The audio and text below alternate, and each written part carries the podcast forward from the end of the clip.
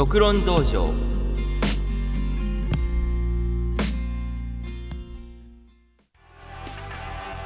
はいというわけでね、えーと、本日も独論道場の方始めさせていただきたいと思います。というわけでね、えー、今回、えー、独論道場月末分、えー、こちら第7回目となっております。まあね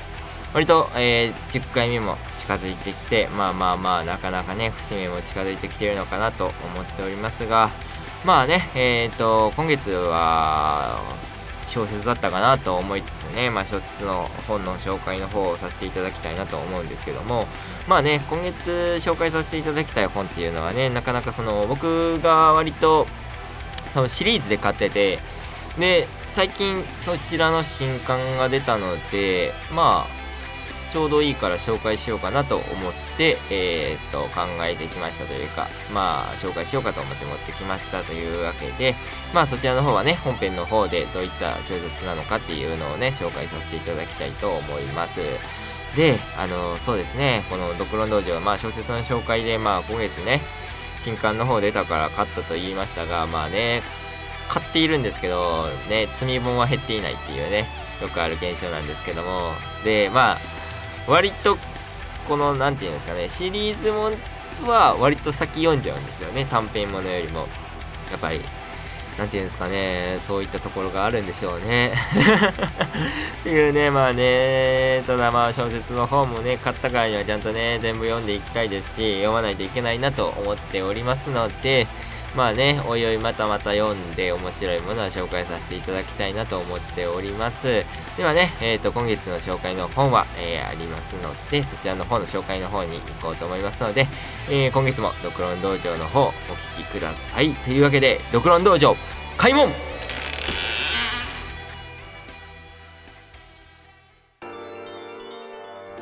はい、えー、というわけでね、えー、と、本日紹介したい本は、えー、と、詩人層の殺人という本になりますね。えー、こちらの方、えー、と、概要の方をね、ちょっと紹介させていただこうかなと思います。えー、と、まあ、作家の今村さんという方がね、いらっしゃいまして、えー、こちらの方の、えー、デビュー作となっております。えー、こちらね、デビュー作で、えー、っと、第27回、えー、鮎川哲也賞の選考において、えー、満場一致で受賞が決定された作品となっており、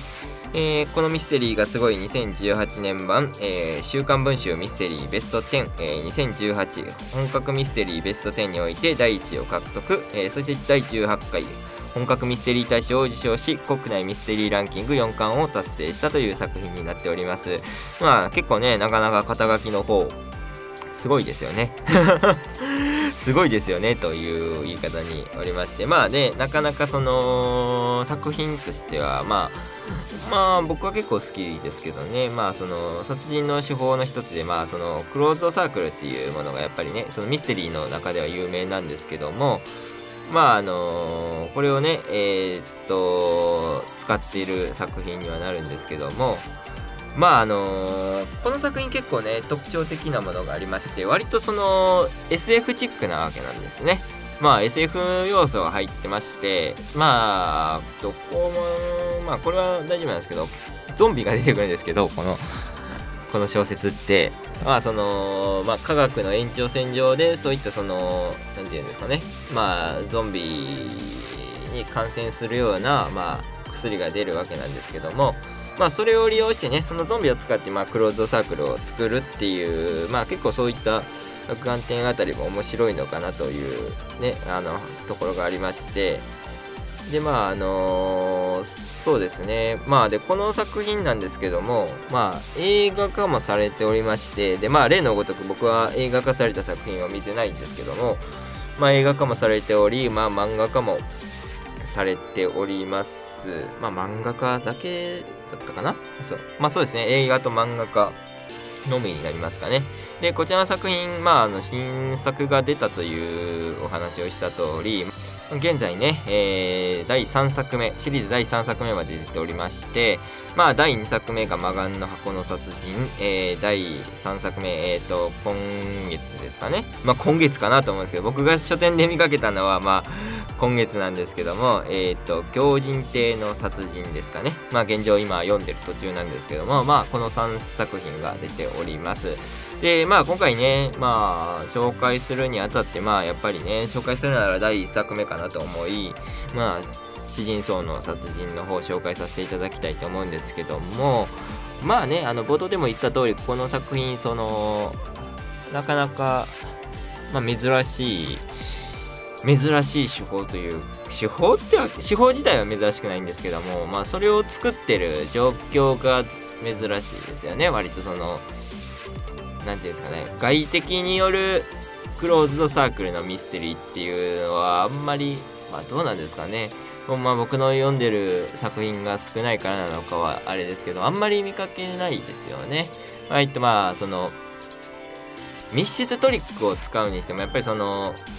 何て言うんですかねまあクロードサークルもそうなんですけどもまあああいうのを作るためにはまあその外界からの拒絶みたいなそういった点がいるんですけどもまあその点をゾンビだったりの外敵による襲撃の危険性があるためまあクローズドサークルにしているっていうところがまあまあなかなか面白いのかなと思っておりましてまあで結構ねまああとまあおすすめする理由としてはまあなんでしょうね。結構このキャラクターがポップってじゃポップかなってすごく思いますね。読んでた感想なんですけども。結構そのあのキャラクターそれぞれに特徴があってでまあやっぱりそのシリーズもんになるんだろうなっていう感じのまあ第1作目読んだ段階からまあシリーズものになるんだろうなっていうような感じのまあ結構だからその何て言うんですかね登場人物たちの特徴がすごくあるというかまあ親しみやすいってわけではないですけどまあお堅い感じではないので、まあ、割とそのあんまりミステリー読まないとかいう人でもまあ読めるんじゃないかなと思っております。でまあなかなかねそのまあ結構もうその何て言うんですかねこの小説のまあ何て言うんでしょういいところってわけではないですけどまああのあるんですね。あるんですね。っていうわけじゃないですか。あんまりこれを詳しく言うとネタバレになってしまったりするんですけども。まああのよく使われる何ていうんですかミステリーでよく使われる手法は結構使われてますね割と。そのまあまあ言っちゃうと割とねその展開が読めたりとかまあ面白みがなくなっちゃうんで言わないんですけども結構そのまあ、ミステリーで使われてる手法がよく使われてる作品だなという感想は持ちましたね。でまあまあその全体のあれなんですけども結構そうですねまあうん純粋なミステリーが好きな人っていううんどうなんでしょうねあまりそのだからめちゃくちゃその純粋なミステリーが好きだよっていう人から見た感じはどうなのかなとは思うんですけど、まあ、やっぱりそのね SF チックな要素が入ってるんでまあかといってそれがまあ大事なところだったりするのでこのお話まあでも別にゾンビである必要は特にはなかったとは思いますけどもまあそういった要素があっての話なので、まあ、やっぱりそこがキーにはなってくるのかなと思っております。それに加えねこちらの小説まあなかなかその密室に次ぐ密室みたいなところもあるので まあ結構ねミステリー読むの初めてっていう人とかには結構おすすめできるのかなと思います。まあ僕もね割とそのミステリーとかは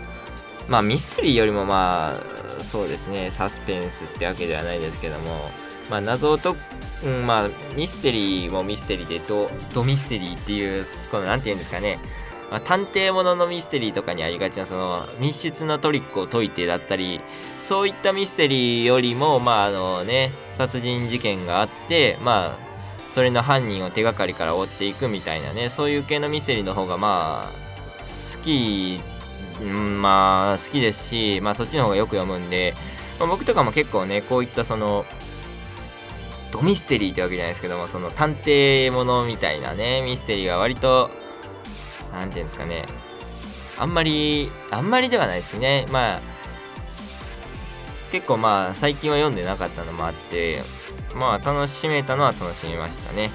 まあで結構まあそのなんでまあ是非読んでみてくださいって形ですかね。まああの漫画とかで言うとコナンとか金田一とか好きな人は好きなんじゃないですかねみたいな 話なんですけども。まあでかといってその何て言うんですかね。割とその密室のトリックのところもありつつまあその何て言うんですかね。そのよくあるアリバイを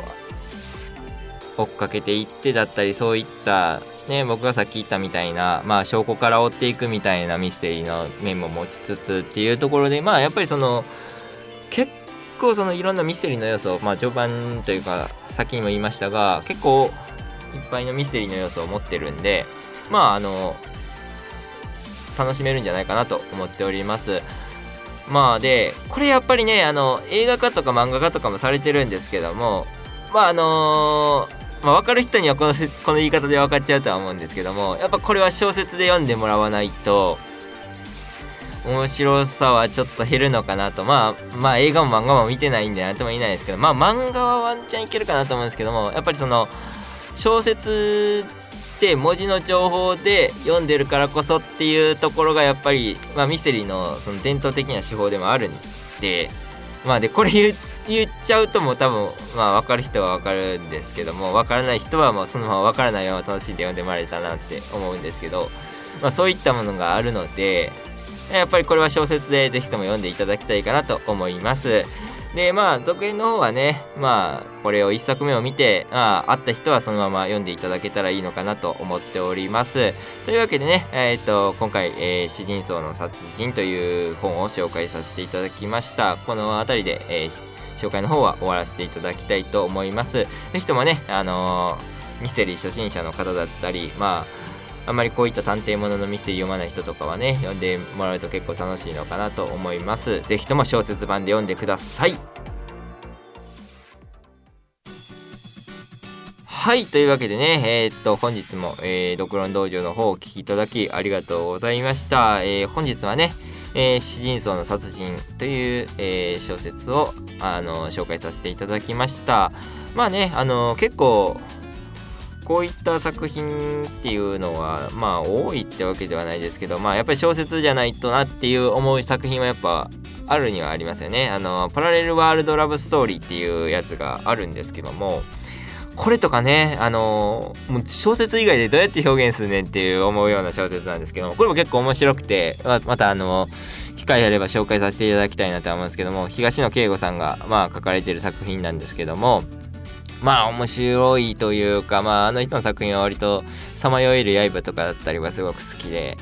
まあ、逆にそのあんまシリーズものってまあ今回みたいなのはちょっと別なんですけど1作目から読んでるやつはまたちょっと別なんですけどまああんまりシリーズものって、まあ、読まないたちなのでまあそのガリレオですかね。まあガリレオシリーズだったりとかは全然読んでないんで分かんないですけどまあ結構その東野圭吾さんの中でもまあまあ割と好きな作品で、まあ、結構古いんですけどもこの作品も。でこれがだいぶ最近映画化されたのは最近ですかね。映画化されてていや絶対無理だろうと思って、まあ、結局 見れてないんですけども、まあ、また見てないんかいって話なんですけどこれに関してはでもねなんかすごくなんか良かったらしくてまあ評判だけ聞いて見ずにいるんですけどなんでまあまあちょっと見たいなと。まあやっぱこの作品ってまあさっきも言ってるみたいにあの本で読むからこそできる作品なんですね。ただそれを映像化してどうやってるのかっていうのはやっぱり気になりますよね。というわけでまあそれこそ詩人層の殺人よりもこっちは映像化難しいんじゃないかなってずっと思ってた作品なんですけどもそれが映画映像化されたということでちょっと気になっててまあそれをどうしたかっていう興味だけでちょっと見たいななんて思っております。まあねこういった作品の楽しみ方もあるのでまあパラレルワールドラブストーリーなんかもねあの機会があれば是非とも紹介させていただけたらと思います。本日のねお時間の方、えー、そろそろ来ておりますのでそろそろ読論道場の方を締めさせていただきたいと思います、えー、次回の放送分はねえっ、と第8回目まあ漫画の紹介なんかもねさせていただけたらなと思います漫画はね割とねそのすぐ気軽に読めるんでまあま